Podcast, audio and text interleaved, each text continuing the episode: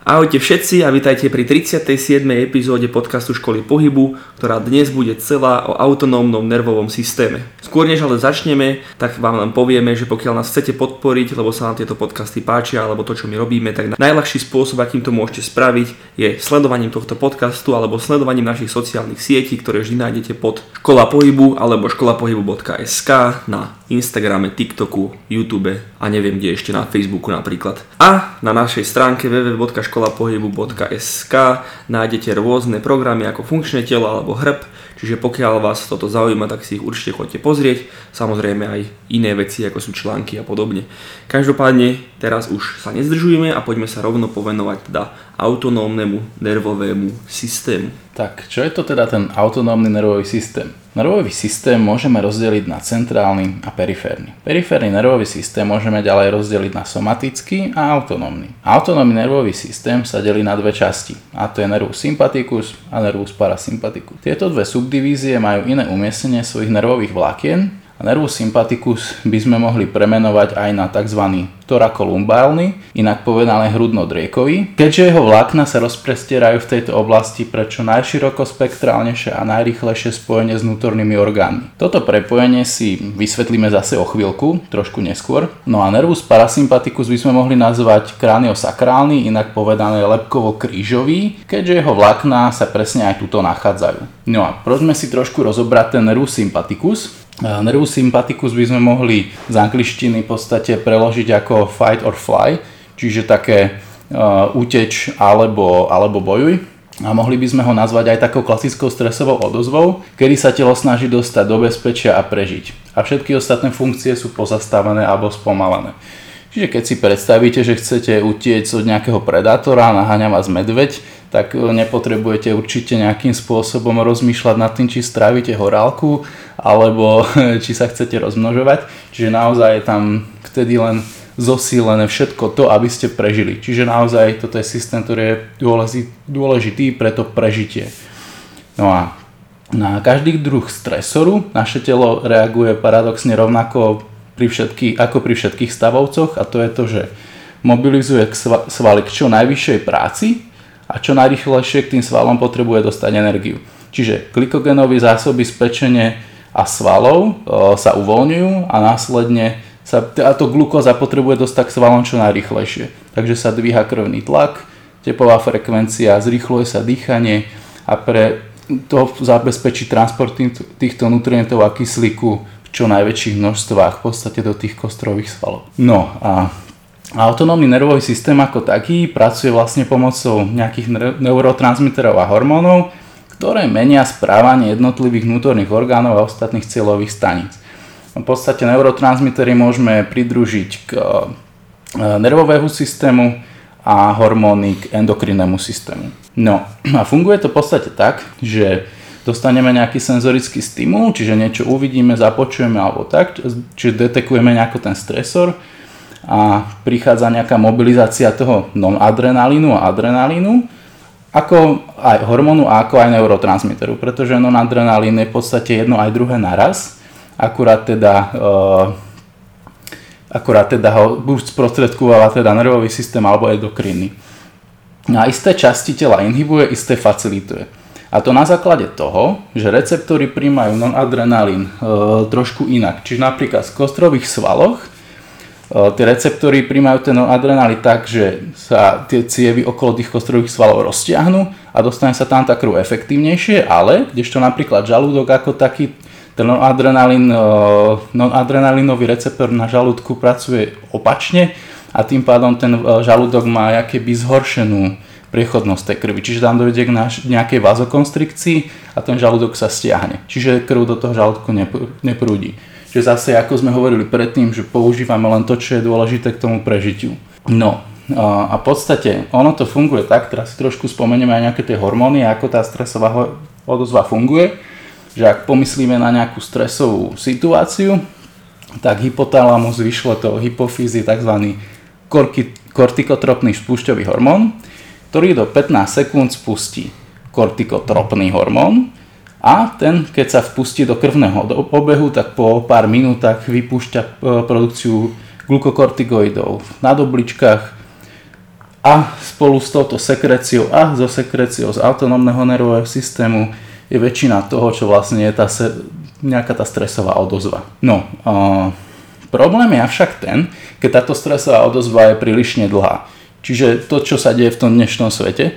Čiže, lebo ten náš autonómny nervový systém nevie usúdiť, či je nejaká tá stresová situácia pre nás život ohrozujúca, alebo naozaj je to len nejaká totálna hlúposť keďže my ľudia sme v tomto trošku smiešni, že, že vieme v podstate z nejakej veci, ako ja neviem, že máme stres v práci, si urobiť rovnakú stresovú odozvu, ako keď vás naháňa medveď. Hej, naozaj, že je to celkom smiešné, ale je to tak.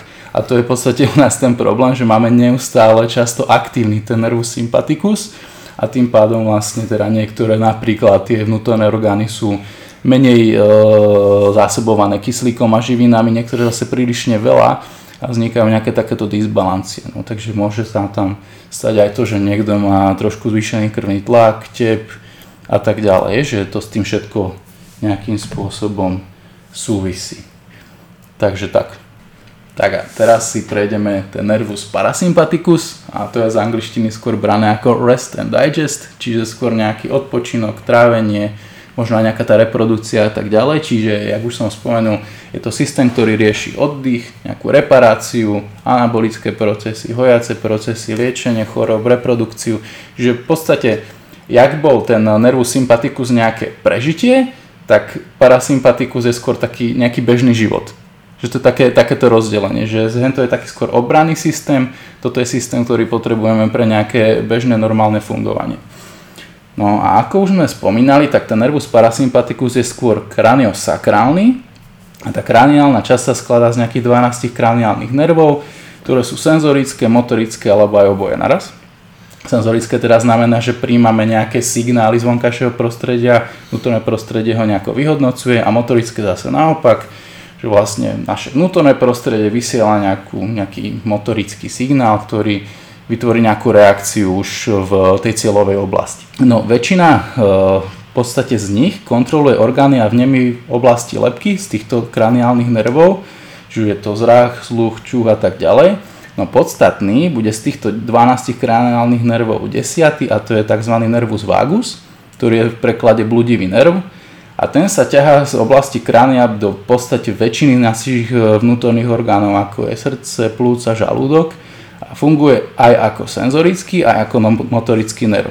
Čiže príjma informácie vnútorných orgánov a funguje zase zároveň aj ako efektor pre ich prácu. Čiže dáme si taký jednoduchý príklad, keď niečo zjeme, tak žalúdok zdetekuje, že v podstate sme prijali nejaké živiny a vyšle informácie späť smerom do mozgu, ktorý vyšle späť signál o tom, že ten žalúdok e, by mal nejako trošku rozťahnuť tie cievy, aby sa tam dostala krv, začalo v podstate to trávenie, spomalí sa dýchanie, tep a v podstate sa presne opačne znižuje produkcia toho noradrenalínu, dostávame sa do nejakého kľudu.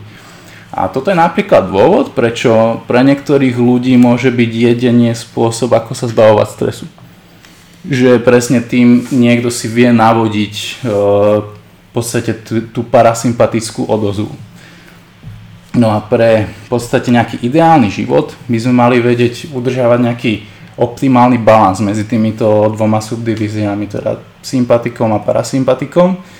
Ako, ako v čistej podstate e, pri, pre väčšinu dňa asi by sme mali mať trošku jemnú domináciu toho parasympatiku pre také normálne fungovanie, ale samozrejme v nejakých e, optimálnych situáciách treba byť v tej pohotovosti, čo je samozrejme normálne.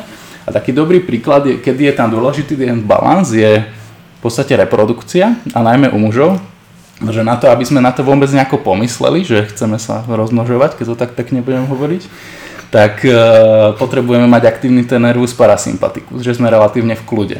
Ale na to, aby sa teda dostala krv do našich reprodukčných orgánov, tak potrebujeme aj do istej mery aktívny ten nervus sympaticus, ale zase neprílišne, lebo keď sme nejako prílišne vystresovaní, čiže tam nejaká, ja neviem, úzkosť, depresia, tak to zase znižuje to libido. Čiže mm-hmm. musí tam byť presne nejaký ten balans medzi týmito systémami pre, pre isté nejaké funkcie. Že není to tak, že len sympatikus, len parasympatikus, ale musí tam byť v istých veciach aj nejaká tá zlatá stredná cesta, kedy vlastne tieto systémy medzi sebou nejako komunikujú, že oni sa úplne vylučujú, to nie, ale niekedy tam musí byť aj takáto úzká komunikácia, kedy v podstate v istej situácii jeden preváži druhý a takto sa to trošku strieda. No a z hľadiska kvalitného života potrebujeme viac menej akýsi balans medzi týmito dvomi e, časťami autonómneho nervového systému. A osobne by som sa neodvážil tvrdiť, že by to malo byť 50-50, ale ako aj Tomáš vravel, asi by v nejakom normálnom bežnom živote mal trošku prevládať ten parasympatikus. Čiže tak, ani by som sa ale osobne ne, ne, neodvážil tvrdiť, že by to malo byť nejak extra ďaleko od toho, od takého toho 50-50 rozdelenia. V závislosti od situácie by sme mali byť schopní, tak povediať, prepínať medzi týmito stranami pre optimálnu funkciu organizmu, čiže pre zachovanie nejakej tej homeostázy, čo je nejaké takéto nejaké to pomysl, nejaký ten pomyselný optimálny stav organizmu, kedy všetko funguje ako má.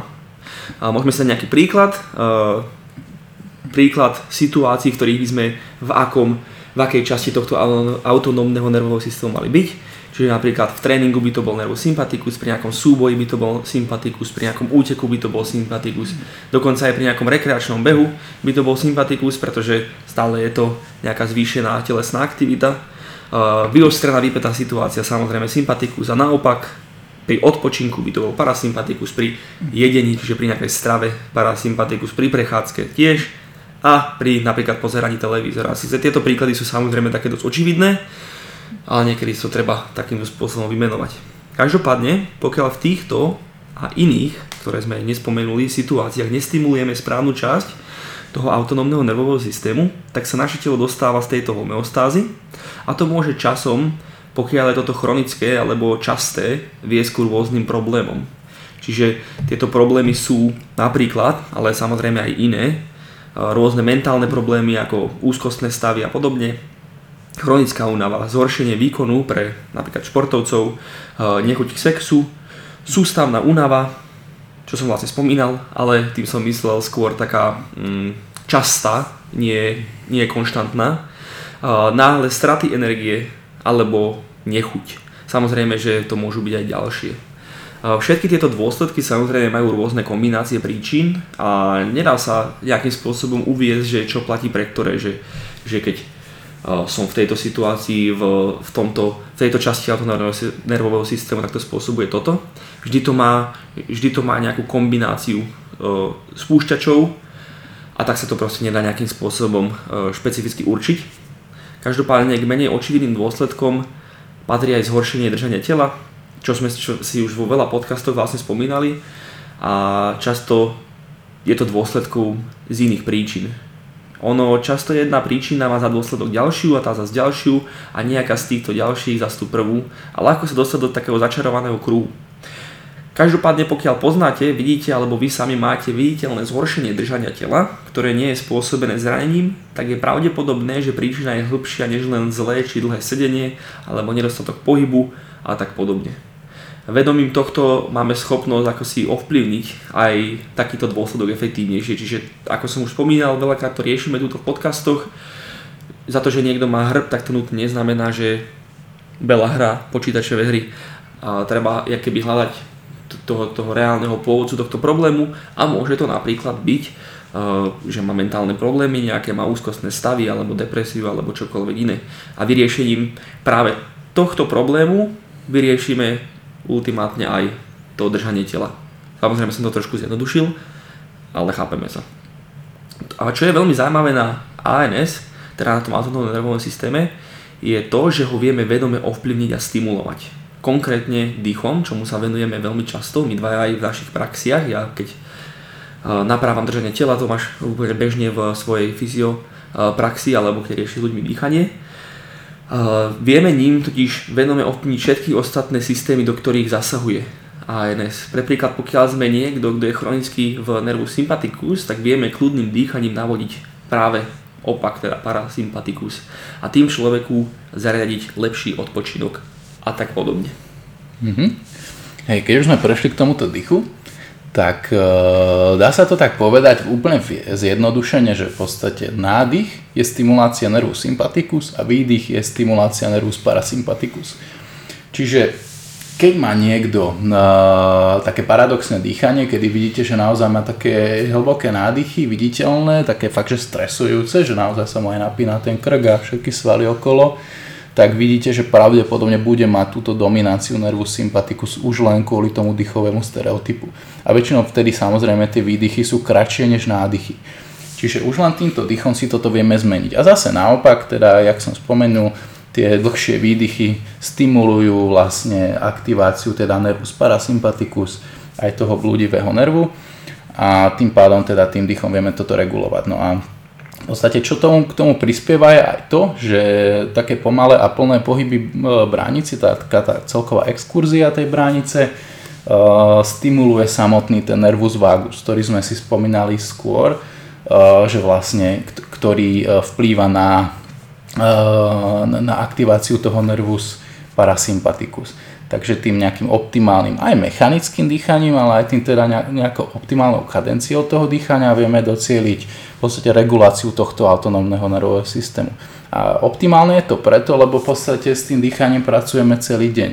Čiže keď sa naučíme to dýchanie zregulovať nejako optimálne, pre každého optimálne samozrejme trošku niečo iné, to sa nedá úplne individuálne takto respektíve takto generalizovane podať, tak e, vieme to regulovať celý deň. E, keďže keby napríklad, lebo vieme to do istej miery možno vplyňovať aj nejakou teplotou prostredia, stravou, neviem, myšlienkami, ale ten dých je s nami stále, že neustále dýchame, nevieme to v podstate nejako vypnúť na dlhšie, takže s tým vieme túto reguláciu urobiť neustále. Aj počas spánku napríklad. Tam sú na to rôzne metódy. A ako už som spomenul, tak podľa mňa teda sa to dá regulovať aj inými spôsobmi, ale sú možno trošku menej efektívne. Môže to byť napríklad aj nejaká meditácia.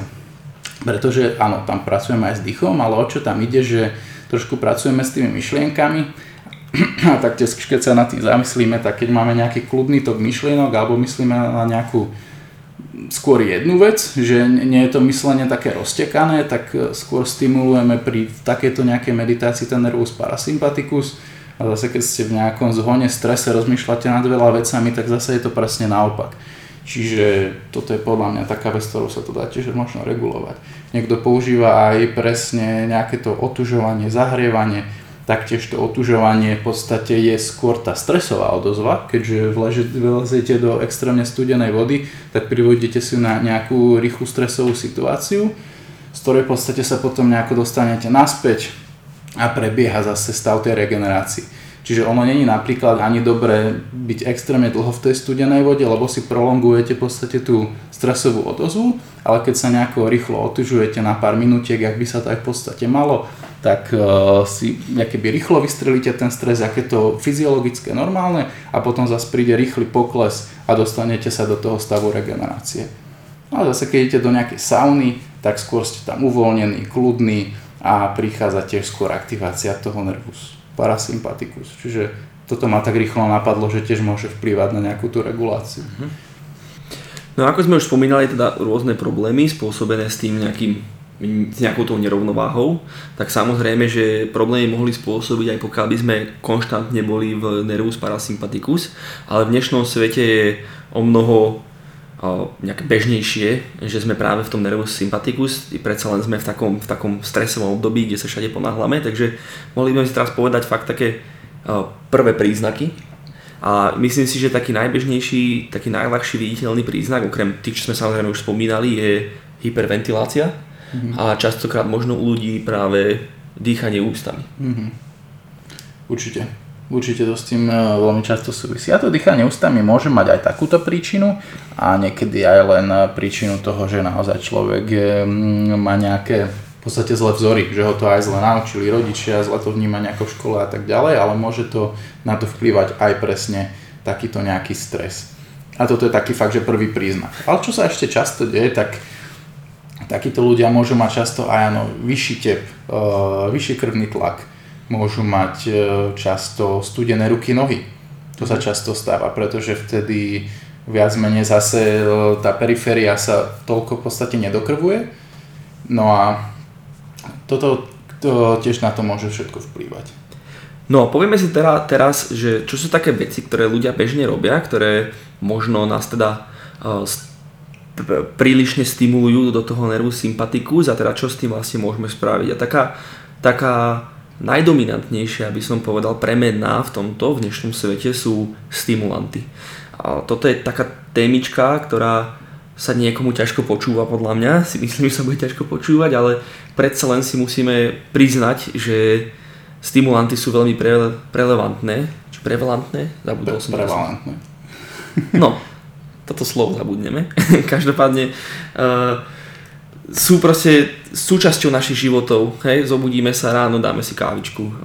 Naobedujeme sa, dáme si kávičku. S kamarátom ideme na kávičku. A v tom horšom prípade je, idem do Billy, alebo do akého, nie sme sponzorovaní Billou, podotýkam.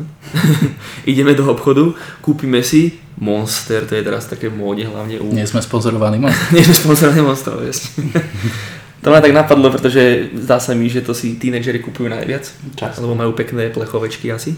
A sú veľké. Áno, a sú veľké. No ale každopádne týmto spôsobom sa konštantne stimulujeme. My si to možno tak na prvý pohľad neuvedomujeme, my si povieme, že sme unavení, tak si dáme trošku kofeínu a tak ďalej. Lenže tým práve stimulujeme tento nervus, sympatikus. Teraz nemusíme ísť do úplne uh, fyziológie, pretože samozrejme, že tam je strašne veľa faktorov, ktoré spôsobujú túto stimuláciu toho nervus sympatikus. Nie je to len také jednoduché, ako že vypijem e, kávu alebo respektíve kofeín a zrazu som hneď zapatý. Uh, je tam veľa faktorov, ale v jednoduchosti vypijem kávu, nervus sympaticus. A keď toto robím niekoľkokrát za deň, tak, sa, tak si stimulujem ten nervus sympaticus v situáciách, kedy by som mal mať aktívny práve nervus parasympaticus. A toto je presne to, čo sme vravili. Spôsobujeme s tým problém, kedy dám príklad, som v práci, nehovorím, že v práci niekedy nemáme byť práve v tom uh, fight or flight režime, ale zväčša, pokiaľ máme kľudnú prácu, asi skôr nie. Uh, sme v situácii, že idem, prídem domov z roboty, to je taká bežná situácia, ktorú všetci budete veľmi dobre poznať, sadneme si k telke a dáme si kávičku. No, toto, keď si tak uvedomíme, tak si sadneme k televízoru, čiže mali by sme byť v odpočinkovom režime, ale zrazu sme sa nastimulovali, aký by nás naháňal teda ten medveď, ako, ako Tomáš spomínal, tento nezmysel našeho bytia. A keď toto robíme teda často a bežne, tak e, si spôsobíme rôzne problémy, ktoré sa môžu e, prejavovať presne ako som potom spomínal. Najčastejšie pri nadmernej konzumácii stimulantov je to napríklad tá chronická únava alebo tie náhle straty energie alebo teoreticky nejaká nechuť k jedlu, ktorou, s ktorou sa teda ja stretávam s ľuďmi. Čo ja ešte často vnímam ako taký problém, ktorým sa fakt veľmi často stretávam, je ten, že človek si odtrenuje nejaký hociaký druh tréningu, čiže to beh, ja neviem, silový tréning a potom si dá kávu. A to je presne ten problém, že už po tom tréningu my chceme ísť do toho anabolického režimu, kedy opravujeme tie poškodené tkaniva a už ich regenerujeme a zase si tam buchneme tú kávičku, ktorá nás vystrelí a prolongujeme si zase teda tú stresovú odozvu nejakým spôsobom. Čiže to je taká veľmi častá chyba. Keď už si chcete dať tú kávu, tak si ju dajte pred tréningom, ak sa teda bavíme o tom tréningu a nie vtedy, keď už by ste mali začať nejakým spôsobom odpočívať a regenerovať. Presne tak, no. Tiež sa s tým stretávam a nedáva to, nedáva to zmysel. A každopádne, teraz tak e, Tomáš načrtol takú tému a že kedy teda vlastne piť tú kávu, kedy sa teda mm. stimulovať.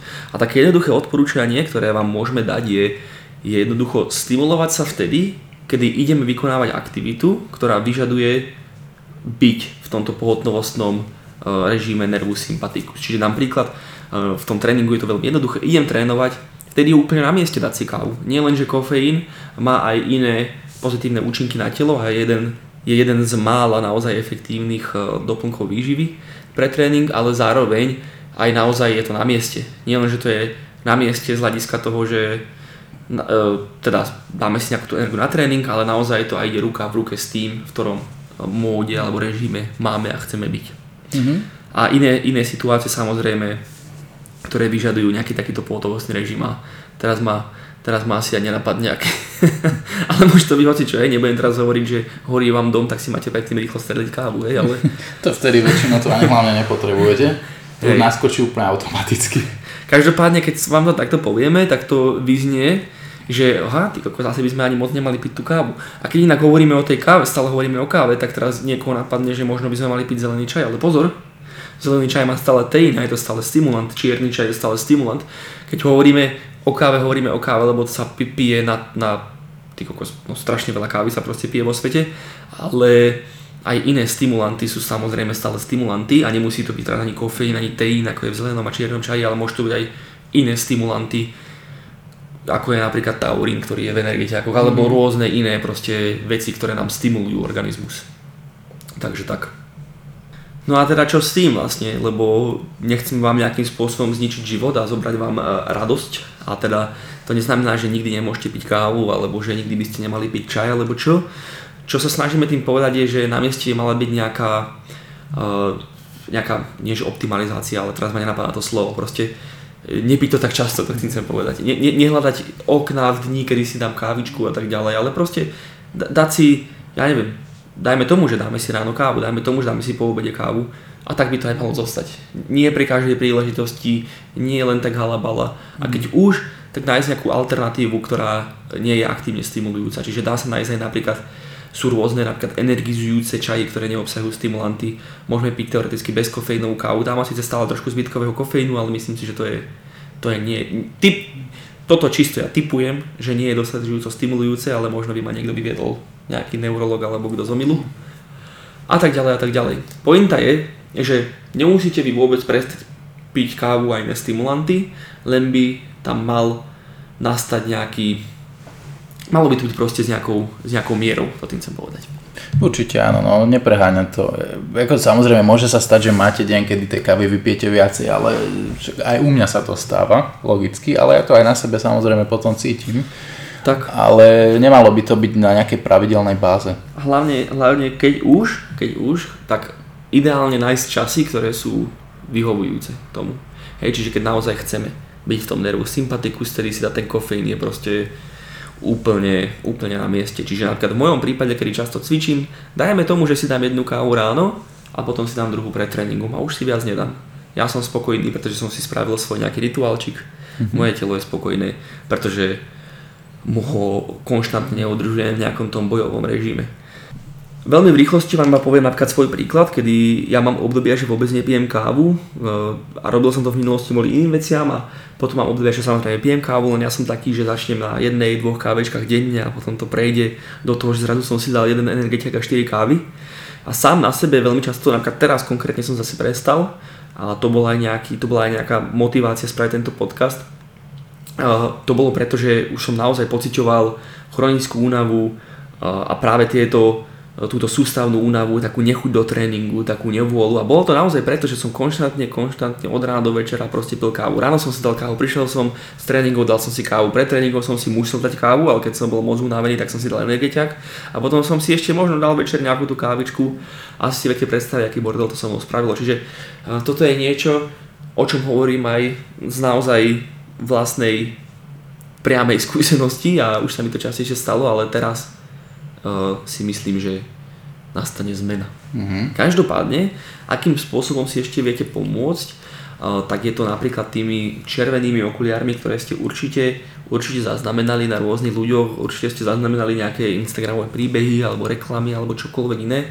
A práve toto je tiež spôsob, akým môžete pomôcť stimulácii toho nervus parasympatikus práve pred spánkom, čím následne zlepšíte kvalitu svojho spánku, a tak ďalej a tak ďalej. Samozrejme, že sú aj iné veci, ale toto, toto konkrétne napríklad vie veľmi pomôcť. Zase je to niečo, čo aj sám e, som začal aplikovať pred nejakým časom a veľmi mi to naozaj zvýrazilo, zlepšilo teraz spánok. Ono je tam viacero faktorov, prečo vlastne tieto okuliare pomáhajú a na toto ja vôbec nie som nejaký odborník, takže uh, myslím si, že tejto téme sa ešte povenujeme s nejakým správnym hosťom, ktorý nám o tom bude vedieť povedať viac ale zatiaľ vám len povieme, že naozaj je to niečo, čo kvôli viacerým faktorom funguje a vie vám to e, kvalitne zlepšiť spánok. No a ešte spomeniem takú perličku, čo som si včera pri príprave na tento podcast prečítal v jednej knižke od Roberta Sapolského, ktorú mám doma. A to súvisí v podstate s nejakým ukladaním tuku e, a stresom. No a ak máme nejakú prílišnú sekreciu glukokortikoidov, alebo po prípade nevieme vypnúť túto stres response, tú stresovú odozvu a trvá prílišne dlho, tak je to obrovský prediktor ukladania tuku do abdominálnej časti. Aha. Čiže tukové bunky v bruchu, teda ja citujem jeho, naozaj in, inde som tieto informácie neoveroval, sú citlivejšie na glukokortikoidy a ten abdominálny tuk je v podstate rýchlo využiteľný a dobre transportovateľný do pečene. Na rozdiel od ľudí, ktorí ukladajú tuk do bokov, tak toto ukladanie sa deje len pokiaľ je aj vysoký inzulín, aj vysoké glukokortikoidy. Čiže, čiže to je taká skôr veľmi špecifická situácia. Čiže je to keby taká recovery fáza stresovej odozvy. Čiže toto je taká celkom halus, že niekto, kto má fakt, že prílišné ukladanie toho abdominálneho tuku, pravdepodobne má veľmi aktívny nervus sympaticus. Tak preto som taká špekačka. no dobre, s takouto zaujímavou informáciou na zamyslenie teda ukončíme túto výživnú epizódu podcastu Školy pohybu. My vám ďakujeme, že ste nás počúvali. Veľmi rýchlo ešte pripomeniem teda naše sociálne siete Škola pohybu alebo školapohyb.sk na TikToku, Instagrame, Facebooku, YouTube. Môžete nás podporiť sledovaním týchto sociálnych sietí, ale aj priamým sledovaním tohto podcastu, kdekoľvek ho počúvate, či je to Spotify, iTunes alebo priamo cez Podbean. No a môžete si pozrieť naše rôzne články na našej stránke školapohyb.sk, kde zároveň nájdete aj naše programy, či už je to funkčné telo alebo hrb. Teda on sa hrb nevolá, ale nepamätám Telo si. bez hrbu. Telo bez hrbu, presne tak. Takže ešte raz vám ďakujem, ďakujeme, že ste nás teda počúvali a môžete sa tešiť o dva týždne na novú epizódu. Ahojte. Čaute.